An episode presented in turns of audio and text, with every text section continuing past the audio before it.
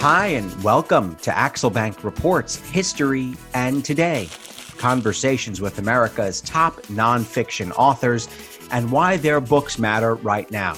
I'm Evan Axelbank, and today we're going to speak with Doctor Claude Clegg, the author of The Black President, Hope and Fury in the Age of Obama. This is his fourth book. He teaches African American history in Chapel Hill at the University of North Carolina. He's a Tar Heel. Thanks so much for being here, Doctor Clegg. My pleasure. Before we start our interview, I do want to invite listeners to our Patreon page to ask for your support in keeping the show going. Go to patreon.com slash AxelBankHistory. We will donate part of your contributions to a charity for children's literacy. On the night Barack Obama was elected president in November of two thousand eight, the anchor on N B C News said that Obama had broken a barrier as old as the Republic. And as the celebrations began in Chicago, as hundreds of thousands waited for Barack Obama to claim the presidency, to appear with his all-American family, another commentator was asked if he wanted to take a crack at words, words to sum up the moment. And the response was, "I don't know that anyone can." The moment was seen by this commentator as a new day in American history, with him saying that it was a chance to emerge from the deep shadows of our racist past. Doctor Clegg, is the quintessential lesson Barack Obama can teach us that history is never really dead? That's a great question. Uh, I, I think that that is at the core of how historians think. Um, that, that is, history is always with us. We don't have a present without the past. And we as historians, we're interpreters of the past. That is, we we read the past with the benefit of hindsight, the present. Uh, so I think that uh, Barack Obama, his election triumph in two thousand eight and re- being reelected in twenty twelve says a lot historically about the country, and in a way that should not be read, however, as a rupture with the past. That is, Barack Obama is not some some person, or his presidency is something existing outside of history. No. Uh, there's a confluence of factors, events, um, uh, happenstance, and so forth that makes him possible uh, as a historical figure, not as someone who's, who defeats history or defeats this sort of American past that made us believe that this is not possible. No, he's a he's a product, his his times, uh, his presidency are a product of that past. Uh, we need to think historically about it. And the commentator used the word racist past as a way, you know, emphasis, my emphasis there is on past, as if this was going to be somehow a new age, that Barack Obama represented this new face of American politics. Oh, the whole promise of Barack Obama was that he was going to help us to think more positively about ourselves uh, as Americans. Uh, that is, he was going to help us not necessarily to think less about race, but certainly not to put it at the center of everything. That that was the whole promise uh, of the Obama presidency. The whole hope and change was that um, he himself will be the first to say that he is not a post-racial president, president and that that's a problematic term. I think he wanted to be the first, or he wanted to be a post-partisan president. He thought that being elected in the midst of this Great Recession, with, where you are losing hundreds of thousands of jobs per year, and we have two foreign wars going on, that Republicans and Democrats would put aside their, their ideological differences, their policy differences, and do what was right for the country to get it out of this ditch that it was in. So he certainly wanted to be sort of a post-partisan president, which, you know, because the, the parties do have race embedded in the way they operate in regard to their appeals, being post-partisan is kind of flirting with the idea of being post-racial too. Uh, but he would be the first to, to say that, you know, this is not a rupture with the past.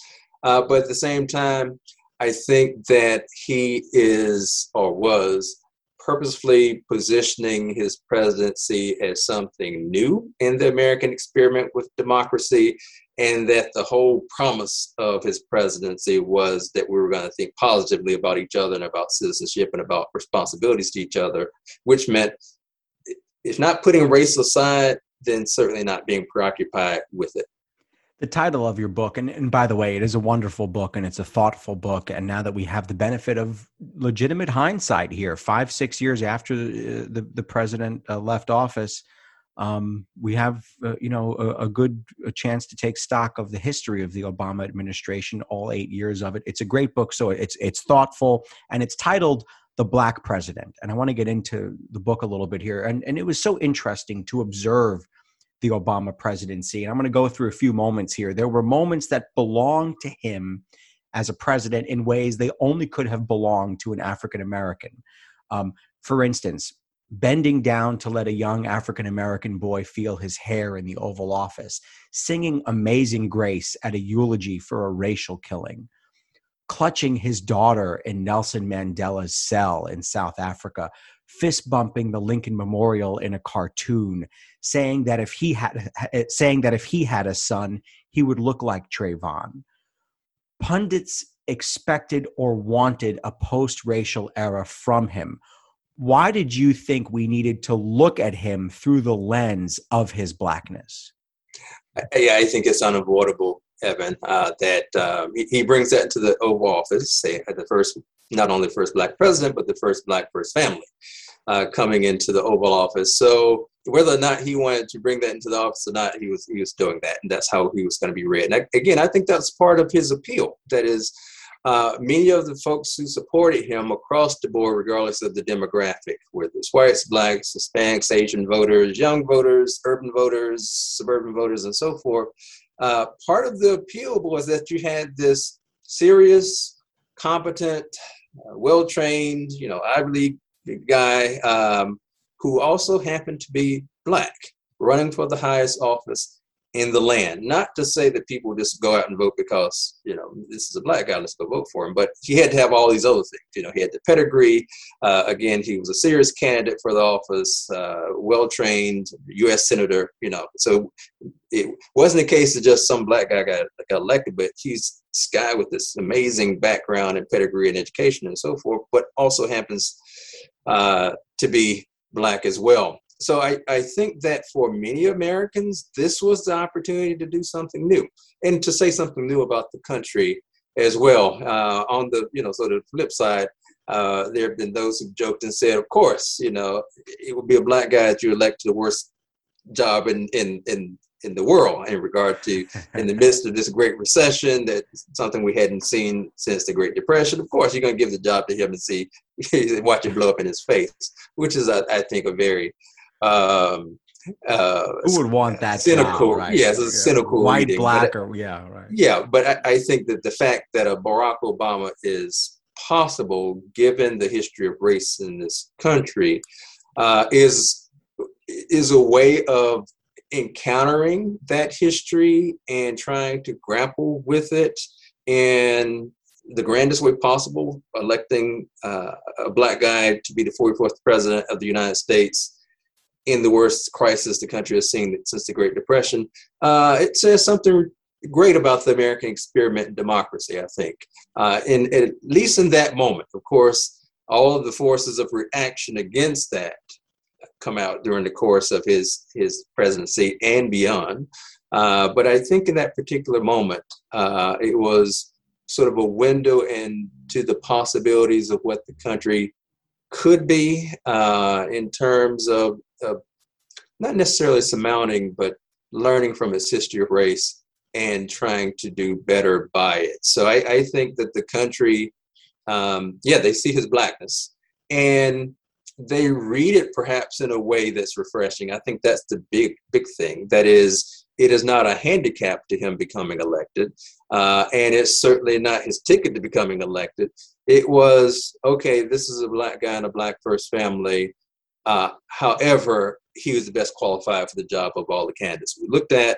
Uh, and not only were we going to elect him, we're going to re-elect him for a second term in office. So it's, uh, again, not a, a case in which race didn't, didn't matter. That's it always matter, matters, but a, a case in which is not the handicap uh, or the disability that it had once been in regard to people seeking high office.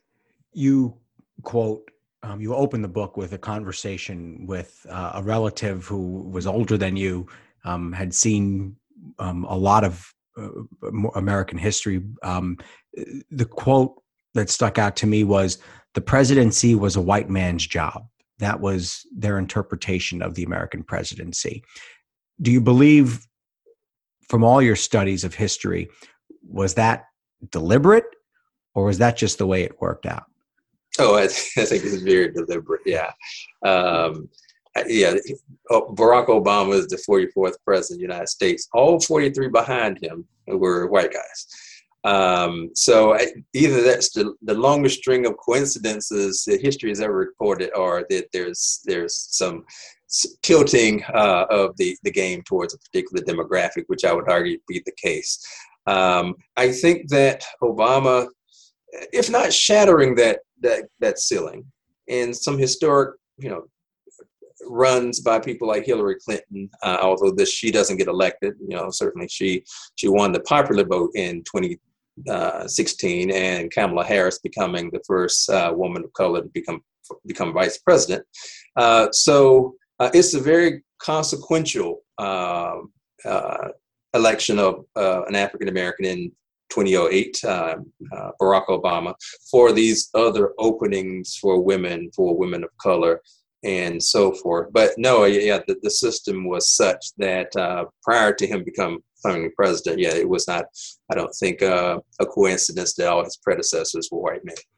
He said his presidency was the best of times and the worst of times for Black America. And much of your book is an analysis of the ways he lived up to expectations to be a transformational president and ways that he did not. And you write that there was a tension that grew out of the ways that policy didn't match the famous promise of hope and change. In other words, you have the promise, the, the promise on one side, and you have the policy and the realities of governing on the other side. Um, you you likened it to walking a tightrope for him. Why was there such a tightrope? And it seems to be grounded in, as you just said, the forty-three previous presidents and the system that they represented. Uh, that's a great question. That's really core of the book. Uh, that is, Barack Obama is sort of this navigator, this tightrope walker of all these different constituencies and policies and expectations and hopes and dreams and so forth. Um, and uh, the way in which he's able to, as as head of state for eight years, to manage um, uh, these different constituencies and conflicting policy agendas and expectations, and not be consumed or, or destroyed by uh, sort of the, the slipperiness of the tightrope walking that he has to do. Uh, if you look at all the data coming out of the Great Depression, you can look at the data now, you can look at the data before Barack Obama becomes president, whether it's unemployment rates, whether it's incarceration rates, whether it's home ownership, uh, whether it's Um, uh, healthcare coverage and so forth. You'll see African Americans really at the bottom, maybe maybe Latinos as well, people of Hispanic origin in some of those statistics, but certainly African Americans. So Barack Obama becomes president in the midst of, again, the worst economic crisis in uh, the country since the Great Depression. African Americans are, unlike the rest of the country, they're suffering a depression where the country is suffering a recession. So if you look at their uh, unemployment rates, it's usually twice that, at least twice that of the rates of whites. Uh, home ownership rates are significantly lower. Wealth uh, and uh, household income significantly lower. So there were those African Americans who, you know, said, well, Mister President, you know, of all the groups who voted for you, you know, ninety-six percent of African-American voters voted for you. That's the highest of any group in regard to the percentage of their vote. Uh, and the thinking was that when people come out like that, you need to really reward them for that vote. And not only that, there was a moral obligation. That is, you see a segment of the society suffering in terms of, you know, mass incarceration, in terms of wealth loss, in terms of home foreclosure, in terms of unemployment rates. Uh, you see a, a segment of the society, just fellow Americans, regardless of who voted for you and who didn't, uh, who are suffering disproportionately And there was a moral obligation, according to these people, uh, these critics of the, the president, that he would target them for particular with particular policies that would uh, abate some of the economic uh, damage that they were facing in the midst of the recession. So he has to balance that, I think, uh, a strong moral argument from folks who said that there needs to be target relief to communities in distress. Um, African Americans, uh, Hispanics, uh, urban communities, and so forth. Um, they, they need to be targeted relief, as opposed to his own instincts as a sort of universalist. You know, the rising tide will lift all boats. If we make healthcare affordable for everyone, that's going to help African Americans. It's going to help Latinos, and so forth. So uh, he's trying to uh, come up with a policy that improves the the lot of, of vast range of Americans, and, and that would include the most vulnerable, while at the same time not appearing to say, okay, I'm going to provide special targeted relief for African Americans. I think he understood the politics of that. That yeah, is, he, he, yeah. He, he even says at one point in, in your book, um, he even says, I, I, I will have an easier time appealing to everybody and also helping African Americans as a byproduct of that, because they're included in everybody. Um, but he also, um, according to you, used symbolism um, as well as a language that Black America could could um, could relate to him with. How did he do that? He did a number of instances, and, and at the top of the show, Evan, you, you mentioned a few. Uh, one, I think, very consequentially, he uh, related to Trayvon Martin, a young African-American teenager who was killed by, uh, as he was walking home from the store, he looked suspicious to a guy who lived in the neighborhood, and, and the guy ended up shooting him. Uh, Barack Obama gives a press conference and says that if I had a son, he would look like Trayvon, uh, which was, I think, perhaps the most fitting thing that he ever said in his entire presidency, uh, to, to identify like that with a young Black teen in a way that, as you mentioned, only he as a Black president could. Uh, there were other instances. There was some cultural signifying. He, you know, he, I don't know if you remember at the Apollo, this famous theater in New York, mm-hmm. in which he belted out a few lines of Al Green's yeah, uh, it's song. It's a good video. I've seen that video. Yeah, it was a fundraiser, yeah, yeah. I think, right? Yeah, he has yeah. a middling singing voice, so he's willing to do that. Uh, you mentioned also the uh, the massacre, the church massacre yeah. that takes place in Charleston in June of twenty fifteen. He eulogizes uh, the nine people who were killed there. Uh, and, and starts, you know, a rift on Amazing Grace uh, in this Black historic church. So there, there were those instances in which um, uh, he really purposefully tried to connect with Black audiences. Some would simply dismiss, dismiss this as symbolism. You know, this it's not substance. If you want to do something substantial, do something about these failing schools, do something about mass incarceration and so forth. And and that was, that, I think, that was a very Uh, worthwhile line of critique for the symbolism, but at the same time, I think the symbolism itself was very powerful, and he used it to, I think, very effective uh, uh, in very effective ways. And what were a few of the policies um, that that either were targeted to African Americans or um, disproportionately helped African Americans that he um, advocated for and was able to enact? Oh, great, great question. Uh, the Affordable Care Act, which is his signature policy, the healthcare policy, the A C A, or colloquially known as Obamacare. So uh, that helps get onto the books more people of color disproportionately, uh, largely due to the Medicare expansion component uh, that's part of that. So it expands Medicare access and health care access to uh, greater numbers of people, and again, disproportionately helping people of color.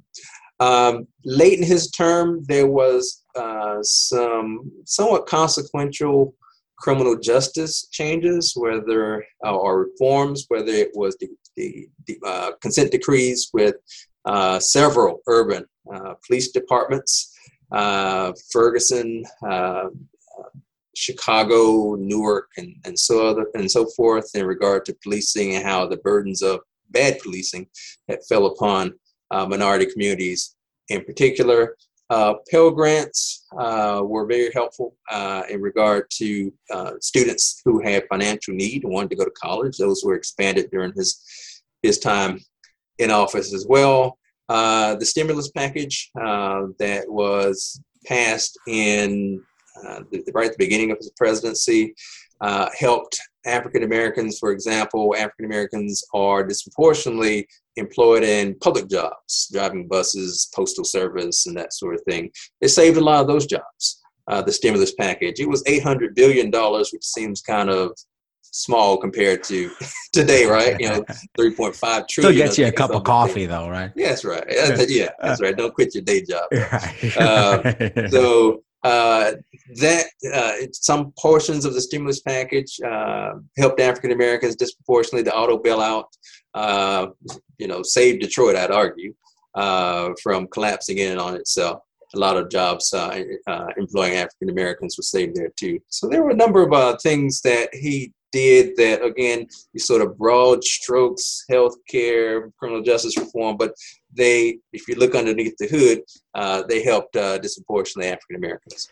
I do want to ask about white people also, because it is fair to say that Barack Obama did um, better with white voters than um, than Al Gore did, than John Kerry did, then Hillary Clinton did, and then Joe Biden did. I mean, just look at some of the states that Barack Obama won. He had them in his pocket. It didn't take three or four days of counting. I mean, he put those babies in his pocket uh, nice and early. And we're talking about Ohio. We're talking about the uh, the, the blue wall states, the the formal blue, you know, that, that that Trump was able to win. But you're talking about Pennsylvania, Michigan, Wisconsin. There was never a doubt in those states, and not to mention Iowa, New Hampshire, not a lot of black voters in those states, and Obama put them away easily. Um, Indiana in two thousand eight, people forget that. Um, we cannot, we cannot imagine a Democratic candidate winning those states, white or black. So what made Barack Obama so popular with white voters? I think that to a certain extent, at least in two thousand eight, we can thank George W. Bush for um, being going, leaving office as a very unpopular Republican government, a governor or president, uh, and um, making people want a change after eight years of his presidency, after two wars, uh, it, uh, economic collapse, mortgage mortgage uh, mortgage industry explodes during President Bush's, the second President Bush's watch. So I, I think there's an opening for anyone who's going to, any Democratic candidate who is a serious candidate and, and is talking about some sort of change uh, in course and so forth. So I, I think that works very much to Barack Obama's advantage. I think that he's speaking the language of some of these, a lot of those voters as well in Ohio. You know, if if you just lost your job or you you know, it looks like you're gonna lose your job building, you know, Toyotas or whatever's being built there, or in Detroit, Michigan, the swing state. Um, you, know, you you just saw a near-death experience, uh, and Obama's saying we're going to bail out. Uh, and this actually started during George, George W. Bush's uh, final days in the presidency, the auto bailout. So to give him credit there. Yeah, yeah. Uh, but if you're, you know, if you're going to save this industry and you're going to throw hundreds of billions of dollars into doing so, you're going to get some voters in those places. Uh, the same with the expansion of healthcare. I think that that, um, you know, was a bread and butter economic issue. Healthcare is crazy expensive in this country. It still is.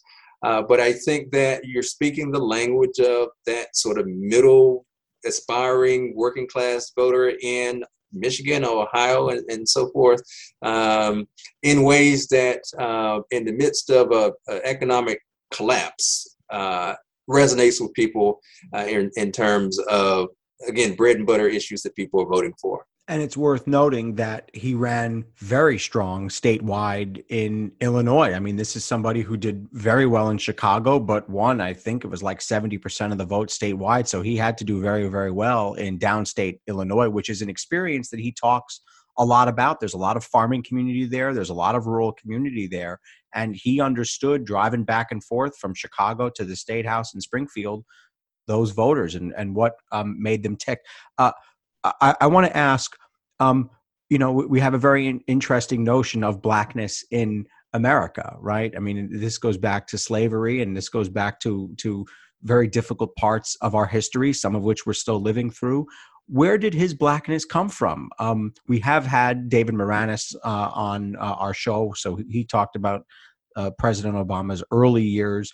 Um, but let's let's just lay it out there. His father was Kenyan. His mother was Kansan. Um, raised in he he was raised in Hawaii around almost no other black people. Um, I've heard scholars say Barack Obama did not live the classic, if you can put it into a box, the classic experience of most black children. Now, I'm not at all saying that it's not a very diverse group of people, and there are all kinds of backgrounds, and America is a, a great, amazing, fascinating country. But if you can put it into a box, the experience, Barack Obama didn't live that, uh, didn't live inside that box. Um, but because of American social... Sure oops, Siri thinks I'm talking to her. Because of American social mores, Um, he's living life as a black youngster. Um, talk about his roots and what you discovered um, his uh, about his roots, and then as they related to the way he ran for office and then served as president. Again, I think that's perhaps the most fascinating puzzle, conundrum about Barack Obama in the way he sort of pieces together or self-constructs uh, an identity. Uh, not only a black identity, but an American identity that that resonates um, uh, to the point that he could get elected uh, in two thousand eight. Um, he comes, he says he comes about his identity, his blackness in a sort of roundabout way, and that's probably about right. Uh, I think that's part of the allure, his sort of exoticness. Uh, you know, he he had um, his mom and dad who meet in Hawaii. How exotic can you, you could be? The dad is from Kenya, the mom is from Kansas, uh, by way of Washington State. They meet and go on to college. They have this this this young this boy, uh, and then the mother takes them all around the Pacific world. They live in Indonesia for a while. He's back in Hawaii, and, and so forth. So I think that sort of um, non-conventional background, racial background, mixed background. Then he comes to the, the, the mainland. And then he re- reinvents himself as Barack Obama. In his childhood, he was simply Barry. Right. So he embraces that once he becomes a community organizer in Chicago and sort of gets steeped in the issues and the problems of South Side Chicago. Then he goes and he puts on this other hat. So imagine this guy with a whole closet full of hats. So he has the sort of Barack Obama from Hawaii and the sort of mixed race, diverse, exotic hat, and then he has a South Side hat, uh, in which he gets this sort of bona fide as a, as a black guy. And then he goes off to Harvard, so he's going to get his black elite hat. Uh, he's over the Harvard Review uh, in the law school. Uh, he's Columbia undergrad. And then he goes back and gets involved in Chicago politics. He gets married to a black woman. Um, and he had white girlfriends growing up, yeah. That is true. Uh, but he, he actually marries a, a, a fellow Harvard Law grad, Michelle Robinson. I have beautiful children and so forth. So he's amphibious in that way, sort of moving between the lines of race, you know, and they're porous to begin with for for folks in a sort of elite strata. So he's he's able to move between lines of, of race Uh, as he ascends the class ladder. So he's not the case, it's not the case that any black person can now become president because he was president. No, you know, this is a certain, you know, pedigree. He goes to, you know, this, this private academy in Hawaii, and then he comes to the mainland. He's Columbia undergrad, he's Harvard Law School, and then he's a, a state senator in Illinois, and then he's a U S senator. So this is not just Joe Blow black guy. This is this is a particular kind of person who falls into a particular lineage when it comes to presidents who have, you know, Ivy League educations, and they they've come through the Congress and so forth. So I think that that complicates his blackness. And, and and perhaps expands what we think of as, as what this term blackness might include. Maybe it includes, you know, this guy who is actually biracial. It includes this guy who is born in, of all places, the middle of the Pacific. It includes this guy who has his Harvard League, this Harvard pedigree and so forth. Um, a guy who phenotypically is not a dark-skinned guy. So he's, he's a fairly uh, light-skinned guy, uh, which has its own lineage and the sort of colorism among African Americans.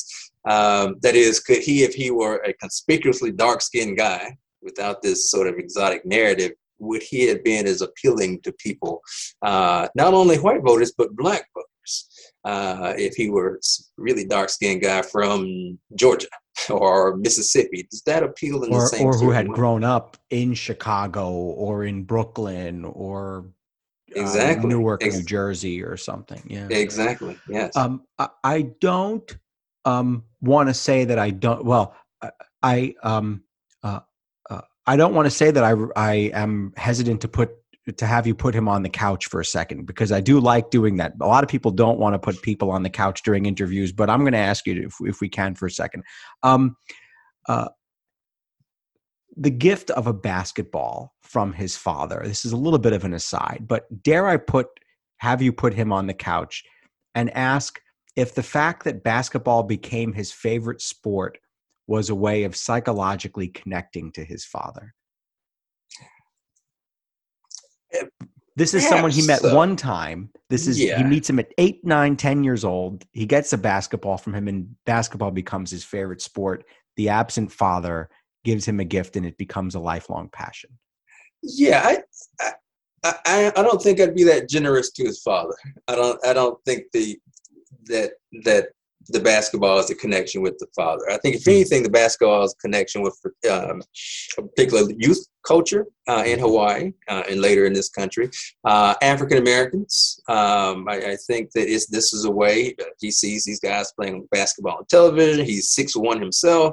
Uh, and actually he uh, has said on a number of occasions that he, he grew up wanting to be a basketball player, but you know, six one is not so gonna we all did though. I mean, you know. Yeah. So, but this is a way for a guy who's in a place like Hawaii, which is like one percent black. Uh, this is a way for him to, again, not only pass the time, you know, with friends and, and so forth in Hawaii, but I think it's a way for him to sort of consciously connect himself with a subculture, an African-American subculture around this particular sport.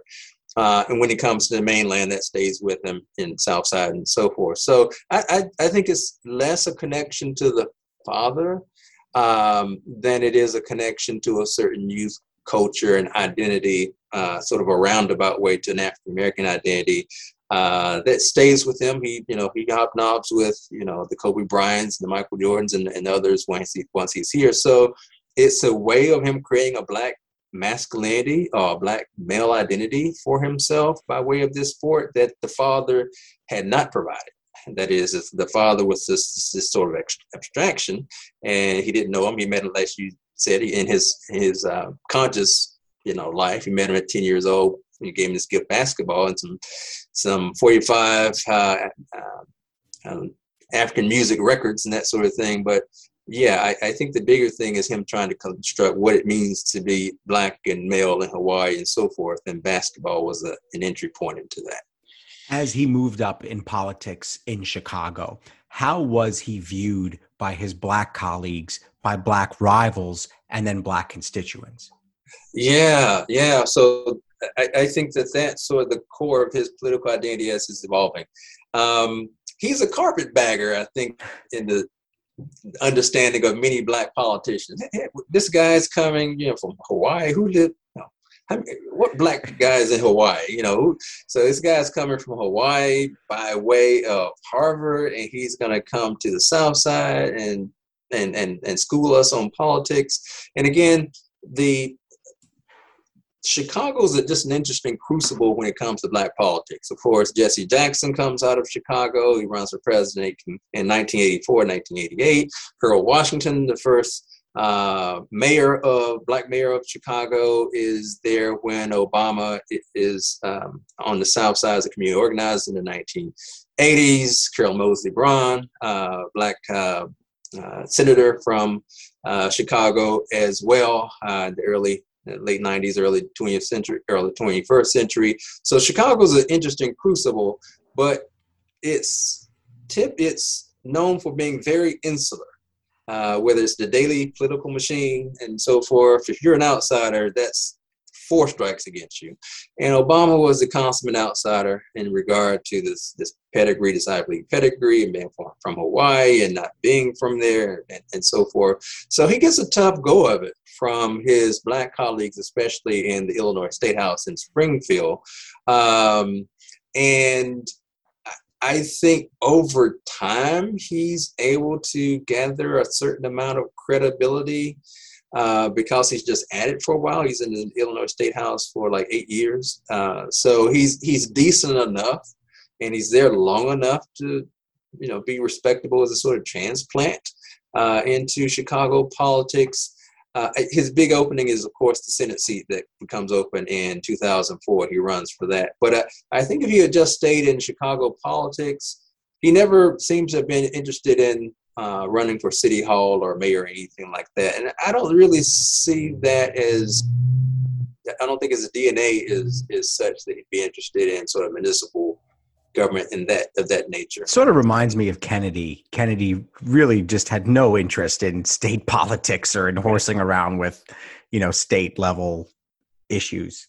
That's right. That's right. And that was one of the critiques of Obama. You know, this guy's just using us as a stepping stone to the next big thing, right? So he's he's not serious about Illinois politics. He's not serious about being in the Illinois Senate. You know, this this guy's just, you know, look look at his track record. You know, he's bounced from Hawaii, and then he's South Side, and then he's at Columbia, and then he's at Harvard, and then he's back here. Of course, he's off to somewhere else. He, he's not, you know, he's not invested.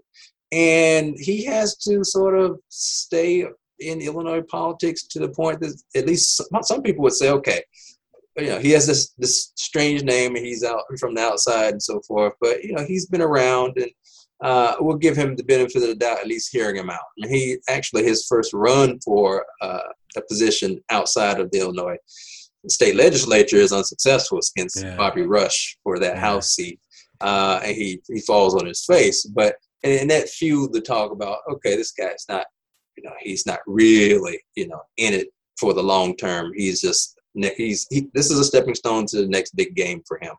Um, he was, and He was, and I guess is, profoundly ambitious. Um, and he'd be the first to say that.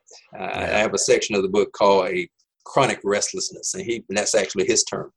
Um, that, you know, it was it was hard to focus on the here and now. It was always the next step. It was always, you know, the winning the next race and so forth. So, um, yeah, a lot of black politicians, that's, uh, you know, those who have been in the trenches since the Civil Rights Movement, the Bobby Rushes and others, uh, uh, just saw him as, you know, sort of a, you know, loafer, uh, you know, loafer who who just come in and and and, and increase his name recognition and, and get a constituency, and then he's off to the next thing. How does he frame the next thing? How, how does he frame race during the two thousand eight campaign? And one of the ways that he really does have to frame it, there's a major dust up that a major, you know, I don't want to use the word scandal, but there was a major um, incident that occurs with Jeremiah Wright, who's a family pastor. He preached at the church the Obamas attended. Um, I believe he even presided over their wedding. Um, he was revealed, or I guess tapes were found of comments that were construed as being anti-American. Um, And his political opponents, Barack Obama's political opponents, try to use those comments to cast the future president in the same way. If the pastor thinks this, then pre- then Senator Obama has got to think this stuff. Barack Obama has or decides to give a speech. What was in the speech? How did he decide to give that speech? And how did he frame race as he ta- embarks on this run for the presidency? Yeah, if there was ever a moment that promised to or uh, portended to overturn a candidate's presidential aspirations, the Jeremiah Wright incident, or really a series of incidents during the two thousand eight uh, campaign, threatened to do that with Barack Obama. Jeremiah Wright was a, a double-edged sword.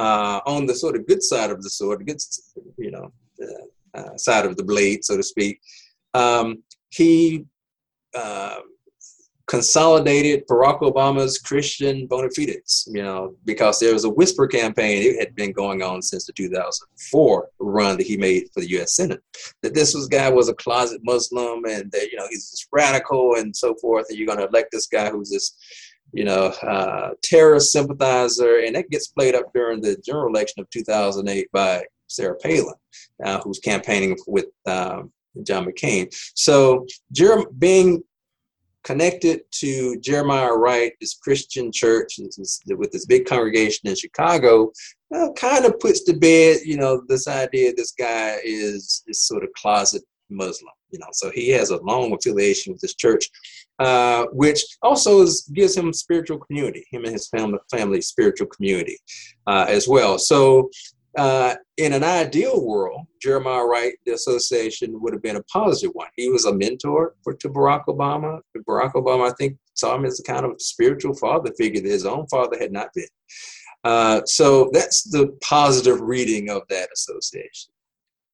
Okay, the, the other side of that sword, the double-edged sword, was that his, Jeremiah Wright's critiques of American shortcomings and you know, whether it was, he had a long list, whether it's foreign policy, military misadventures, whether it's on race, whether it's on healthcare, whether it's on mass incarceration, and he would rattle these things off in very fiery language, language, uh, and before his congregations.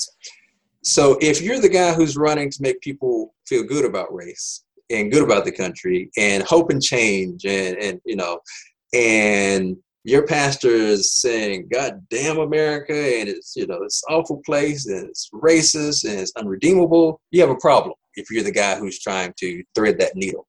Barack Obama um, uh, decided to, and, and, and he's an interesting character insofar as he, his instincts are to be cautious and to be strategic and pragmatic. But now and then he can do something bold. And this was an instance in which he said, well, if the campaign is going to blow up in my face, I'm going to give this speech and have my say about what's going on with Jeremiah Wright. So he gives a speech in Philadelphia in March of two thousand eight. And it was sort of typical high, tight rope walking Barack Obama, in which he's it's both sides of ism. So he's saying African Americans have um, good reason to be upset about high unemployment and low wealth and home ownership rates and mass incarceration and and uh, government neglect and decaying, you know, schools and so forth. But white Americans have reason to be upset about, you know, charges, you know, of racism, whether real or imagined, and um, uh, a, a litany of other things uh, that that they might be concerned about as well. So it's, it he he sort of, you know, splits the baby. He he says, okay, both sides don't really understand each other, and the problem is these corporations and, you know, these elites who are manip- manipulating white fears and so forth, and this Fox News and so forth. Uh, so if we all just got on one page, talk to each other and so forth, um, we we advance as a country and as citizens better informed about other citizens. And And Jeremiah Wright was, you know, he was wrong in his critique, and America is not endemically racist, and he's a throwback to some early era era in which, you know, racism was much more of a problem. So Jeremiah Wright would later say he was thrown under the bus in the speech. Maybe, maybe, maybe not, but it, it was certainly an instance in which Obama is trying to appeal to both sides, African Americans and whites, on, on the issue of race. Uh, and at the same time put to bed this Jeremiah Wright thing. That is, Jeremiah Wright's wrong about all these things. I like him, and he, you know, he officiated my wedding, and he baptized my kids and so forth, but he's wrong on this, this, this race thing. So it was to get beyond the Jeremiah Wright explosion, which I think the speech does do that kind of labor. Um, but again, it's sort of vintage Obama. He can do something bold. I think the speech was a bold thing, but it's also the sort of calculated, strategic, pragmatic, okay, let's do something for each side. Everybody's not wrong. Everybody's not right. Uh, middle ground seeking that he's known for. We also saw a similar technique as he, uh, as he embarked on the beer summit with uh, Doctor Gates. Um, uh, But let's, I want to ask about another person, another very powerful person, um, Bill Clinton. Um, as Obama is running in two thousand eight against Hillary Clinton, Hillary Clinton was seen as something close to a shoo-in for the Democratic nomination. And Bill Clinton really reacts. Um, I, as I was rereading the passages in the book about Bill Clinton's reaction to Barack Obama's candidacy, I almost couldn't believe that he was at one time labeled the first black president, um, kind of colloquially. No one ever thought that, of course, seriously, but but it was Bill Clinton's connection with the black community that um, much ink has been spilled on about how he was able to cultivate these connections and how he kind of represented sort of Southern black wishes for, um, for a more equal society. Um, And in two thousand eight, Bill Clinton doesn't just borrow from racist tropes, he uses them against Barack Obama. So I want to ask, what did that foreshadow about how other older white men would react to Barack Obama? Uh, Clinton, um, Bill Clinton, that is, um, one, he's masterful when it comes to politics. So, he, as he is, which made, makes his claim that no, I, I wasn't really saying that. That's misread and so forth. Less credible. I think he knew exactly what he was doing and his strategizing against Barack Obama in two thousand eight and trying to get his wife elected. And on one on one level, you know, you, you had, and Barack Obama and others, Jesse Jackson and others, have said, you know, the man is trying to get his wife Hillary Clinton elected. Of course, uh, a good husband is going to go all out, and you know, perhaps he goes too far. But you know, um, you know, you can understand that he'd be defensive about his wife and trying to get her elected. Okay, so that's, you know, I, I, I don't put a lot of stock in that argument myself, uh, because I think he does damage to both her campaign. I think he does damage to the discourse around campaigning in general, general during the two thousand eight election. So um, he tries his hardest to paint Obama as the black candidate up front. Uh, after the the February, uh, late January, early February, two thousand eight South Carolina primary, uh, he he more or less dismisses Obama's win there as, oh yeah, Jesse Jackson won South Carolina too, which immediately puts him in the box of being the black candidate, right? Uh, knowing that in some Uh, less diverse states than South Carolina, that may hurt Obama going forward. So th- yeah, this is the black candidate. This is the black guy. He won South Carolina like the other black guy won, Jesse Jackson won in the nineteen eighties. And, and of course, in true Clinton-esque style, he said, no, I didn't really mean that. Y'all just, you know, if anything, they played the race card on me. That's what, that's what Clint would say. Um, so I, I think that they're, um, His, he had a willingness to go there in a really sort of G O P Republicanist style to employ race, and there's a sort of dog whistle against Obama, as you'd see others employ against him later on, or Obama later on. I also think that um, there's a generational thing that perhaps is going on, and this is one of the things that happens between Obama and Jesse Jackson. I think that that's, you know, Jesse Jackson technically supports Obama during the two thousand eight election, but he says some really sort of nasty things about him. Uh, and some of those things get on the record uh, about Obama. And I think a lot of that's generational. You know, this guy is coming out of nowhere. Uh, he didn't put his time in during the civil rights movement. Um, you know, he doesn't come out of this lineage of struggle in the United States, uh, like, you know, other African-American leaders. You know, he kind of just appeared fully formed, uh, and is running for the highest office in the land, just four years in the Senate. He hasn't put in his dues yet. Uh, so I think there's a, There's a generation of politicians, of black leaders, of civil rights activists who find Obama or found Obama problematic because he had not been around during these earlier time periods. He he hadn't waited in line um, for his time to be president. He was sort of jumping ahead of the time, in line. And I think the, the Clintons thought that, uh, both of them. That is, Hillary Clinton, she's, she has long-standing ties with the black community. Her husband is two-term president, as you just said, Evan. You know, uh, he was so beloved among some African Americans that some said he's the first black president, largely because he was treated so poorly by his G O P opponents. They would say, who, you know, who would they treat like that but a black person? So, you know, they're treating him like they, they treat a black guy. So he's our first black president. Uh, so I think the Clintons thought that, you know, how dare this guy, you know, jump, try to jump ahead of the line. The Clintons have been grooming or have been cultivating black communities since Clinton was a governor back in the eighties.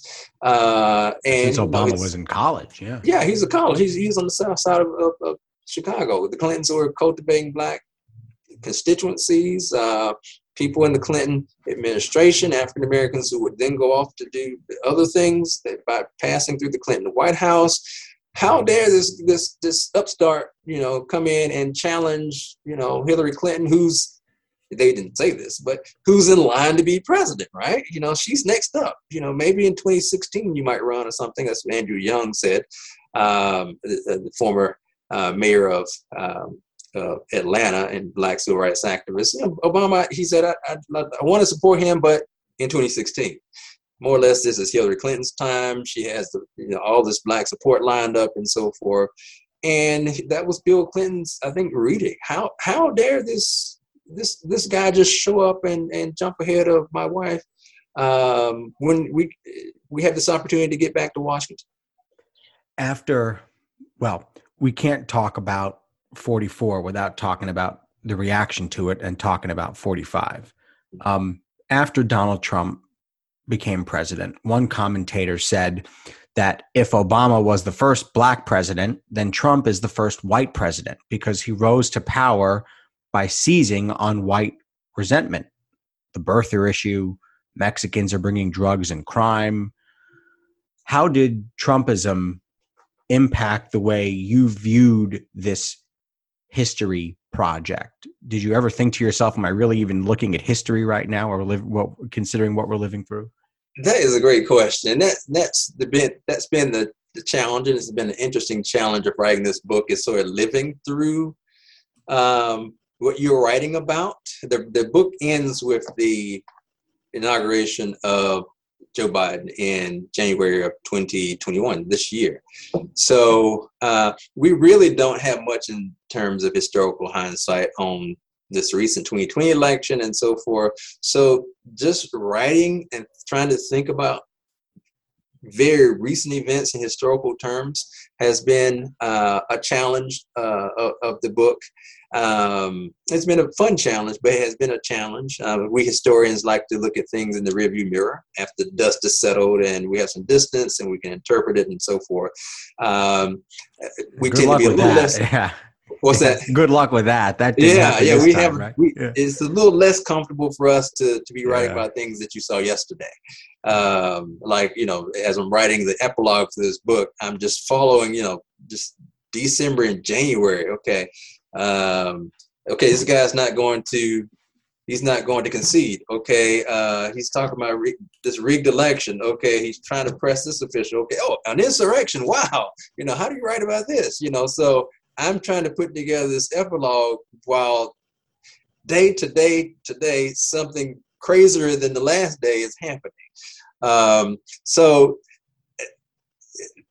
I think you absolutely have to have the hindsight or the prism of the Trump years to really get an appreciation for the opposition to Obama uh, that makes possible a Trump. That is, even up till election night, twenty sixteen, I, the average person you ask didn't think Donald Trump's going to be president of the United including States. Barack Obama. I mean, Barack Obama right. famously miscalculated on yes. his, on Trump and his ability to seize on that resentment. Exactly. So, you know, nobody, you know, the average person did not think that this guy was going to be president. And thus they misread the depth of resentment against Barack Obama, this idea of a black head of state against the Democratic Party, against demographic change in this country, against you know immigration and so forth. They misread all of that, those who didn't see Trump. And Trump's, if if you want to call it a skill or a genius about him when it comes to politics, he had his finger directly on the pulse of those things. in ways that I think, you know, political scientists and historians will be studying for a long time. Was he trying, when he did things like, um, what do you have to lose? And inviting the famous rappers to Trump Tower and to the Oval Office. And he made a big, big push on criminal justice reform, certainly public relations wise, but he also signed a bill that was passed by uh, in bipartisan fashion in the Congress and uh, in the House and in the Senate. Um, were those an effort by by the by the former president, by President Trump, to peel away black voters or to make white voters feel more comfortable with supporting him? Oh, I think both are going on. Uh, that's that's a, that's a great question. A great, a great way to ask the question. I think both are going on. I think that you have to. It, it was not enough just to run up the white vote. Um, you, that was just not going to happen. You, you were going to get, if you're a Republican candidate for the presidency, yeah, fifty-eight, fifty-nine percent of the white vote. It was not, it's not enough. Um, and you have to win the right configuration of states too. So Trump knew that he'd have to get some smidgen of the black vote and the Hispanic vote and so forth. And if you couldn't get that vote, try to keep that vote from showing up at the polls. Uh, so you would, you know, uh, he benefited from the assumption that Hillary Clinton had this locked up. And I think a lot of people just stayed home because they thought Hillary Clinton locked, had it locked up. Um, you know, the Russians, you know, I, I think that their meddling and use of Facebook or abuse of Facebook probably kept some people home and, and, and so forth. J- James Comey's late announced investigation, all these things cumulatively work against Hillary Clinton becoming president.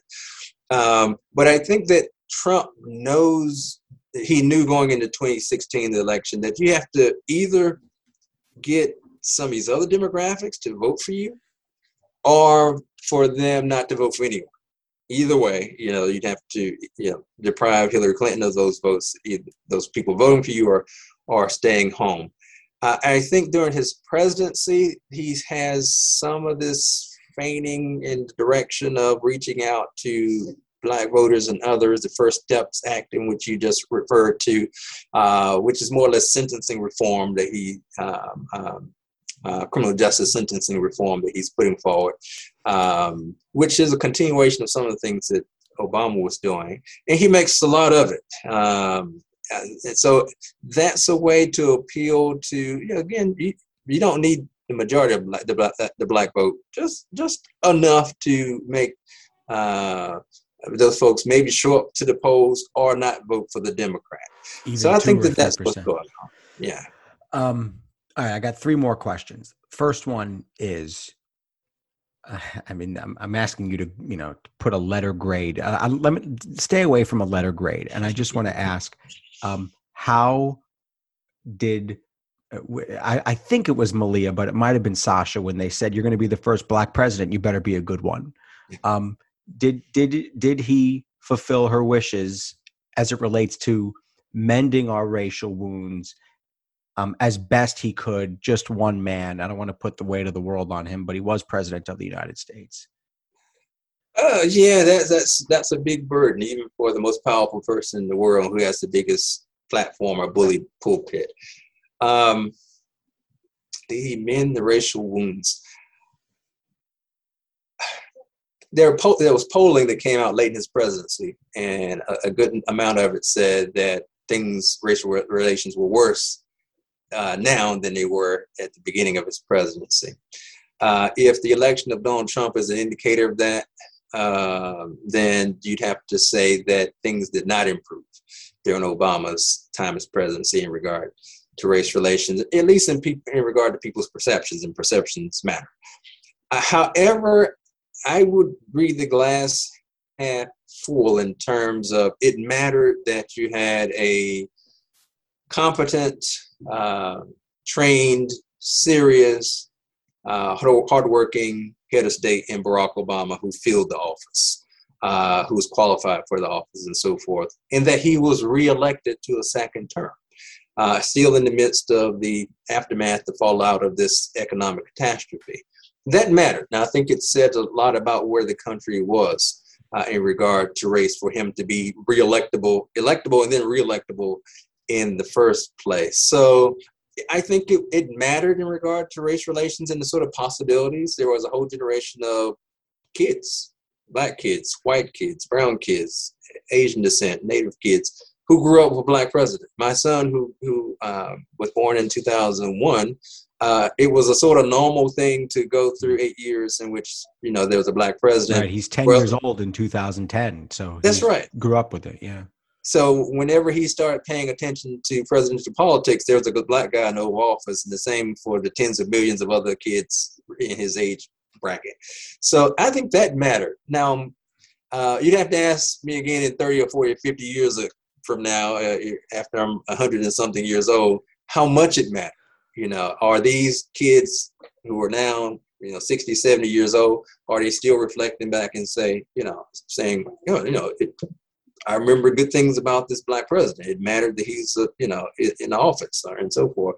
We don't know that yet. But I think um, in hindsight, and hindsight being um, still pretty close historically speaking, um, it was a net positive for race relations and the possibilities of race.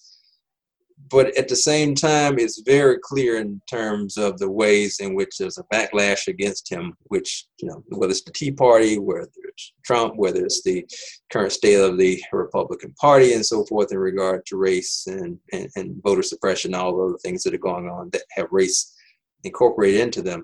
Uh, there, there was a cost to having a black president that was borne by the society, and a cost was a certain sort of polarization that was already going on.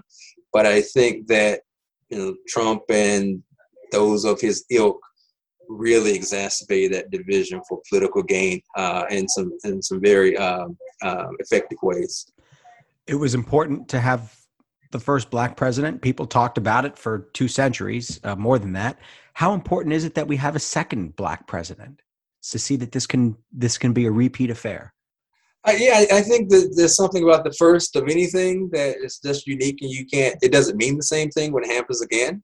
Um, yeah, so I think that Barack Obama opens doors to not only black presidents, but, you know, at some point I think we'll be have the first president of Hispanic origin, first female president, first Jewish president, and so forth. So I think Obama sort of opens the door of possibility to having people in that office who have not been from the traditional demographic that's been in the office. Uh, so I think that's important. Um, I think that people can conceive now of a black president. Uh, whether it's, you know, Kamala Harris, or whether it's some other person in the future, whether it's a black Republican. Uh, I think that's, it, it's not just an abstract thing, uh, a- actually, after having a black president in office for eight years. So I, I think just to make something tangible and conceptually possible was one of the big takeaways from his presidency. I don't think it will mean the same thing, you know, for a second or a third black president as having a first one.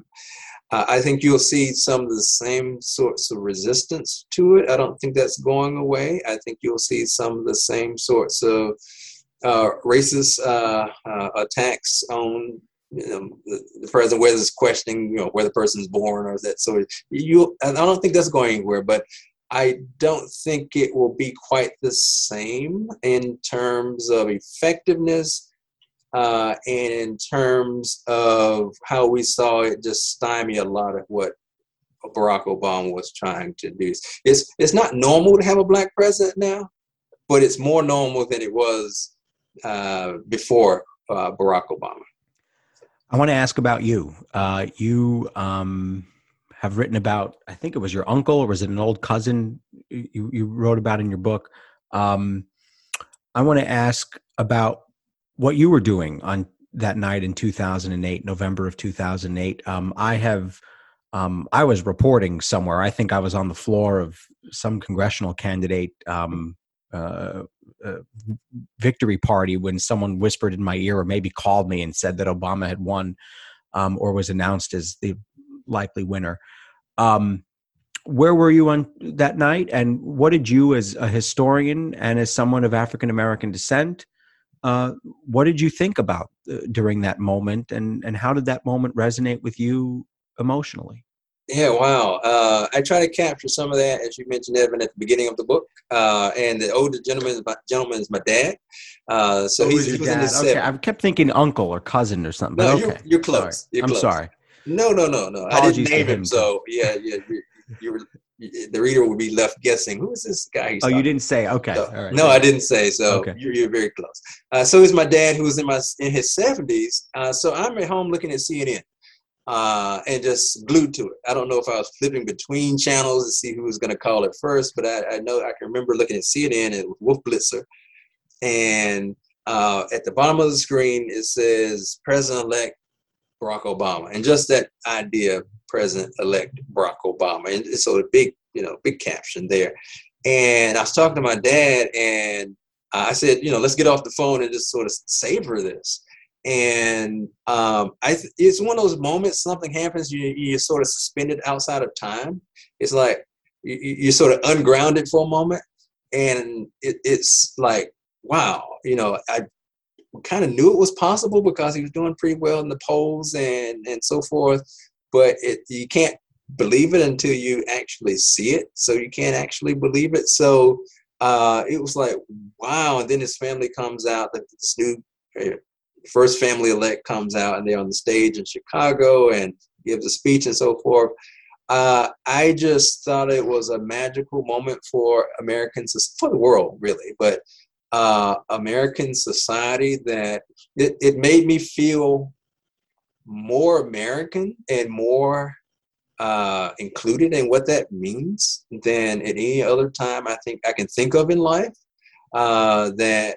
Um, This guy with this, you know, this very rich, but, you know, really diverse and far flung identity, you know, but still he embraces a black identity in his first, this black family. And not only wins, he wins convincingly. Uh, that is, he wins by margins in the electoral college and the popular vote that no one wins by nowadays. It's, you know, it's, we have much eleven closer p m elections. It was over, no question. Yeah. yeah, it was none of this stuff, you know, that you're waiting days or, or, or no one, you know, somebody decides not to concede and that sort of thing. But it's a convincing. You can go to bed on it, you know, and um, so just to just the. That after witnessing two thousand, right, with Gore and Bush, and this thing just sort of lingering uh, uh, for for weeks, and not knowing who the president is, and these close razor edge elections. Obama didn't even give us an hour. He didn't even give us five minutes. It was eleven yeah. o'clock, and we're done. Right. We had no time to worry about the thing. So, but that just said something tremendous about the country. Uh, and again, and and. in my fifty-three years now, uh, I can't think of a moment in which I, you know, that, you know, everyone has their sort of J F K assassination moment. If you ask your parents, where were you when J F K, you know, anyone who's in this country, where were you, where were you when J F K was assassinated? They'll be able to tell you exactly what they were doing, who they're talking to, when they'd heard the message, and how they reacted. That was my J F K moment. That is the the, the sort of C N N banner headline, President-elect Barack Obama, in which uh, I'll always be able to tell you exactly what I was talking to, what position I was laying on the bed, looking at this on T V and flicking from, clicking from channel to channel, trying to see who's going to call it first. So, yeah, um, it, it was one of those moments in time, like Pearl Harbor, like, you know, J F K, like nine eleven. Let's hope in which this one turned out a little better, though. It was better than all those, yeah. But it, it, it connects you to the American community and other Americans in ways that you never felt that sort of immeasurable connectedness to it. That is, our country did this, or this, you know, those bad instances. This happened to our country, our people, nine eleven, Pearl Harbor. This happened to our president, J F K. This is this was our president, regardless of what you thought about him. Nothing like that should happen to an American president. So it makes you feel more, made me feel more American than I ever felt, but also very, very proud of that too. Doctor Claude Clegg, the author of The Black President, Hope and Fury in the Age of Obama. Thanks so much for being with us. My pleasure. Certainly check out that book and his website, which is claude clegg dot com. He's on Twitter at Claude Clegg. I want to invite listeners to our Patreon page to ask for your support in keeping the show going. Go to patreon.com slash AxelBankHistory. We will donate part of your contributions to a charity for children's literacy. And thank you for listening to Axel Bank Reports, History, and Today. conversations with America's top nonfiction authors, and why their books matter right now. Check us out on Facebook, Twitter, and Instagram at AxelBankHistory. We update those with clips from the show, guest announcements, and book recommendations. We'll see you next time. Thanks.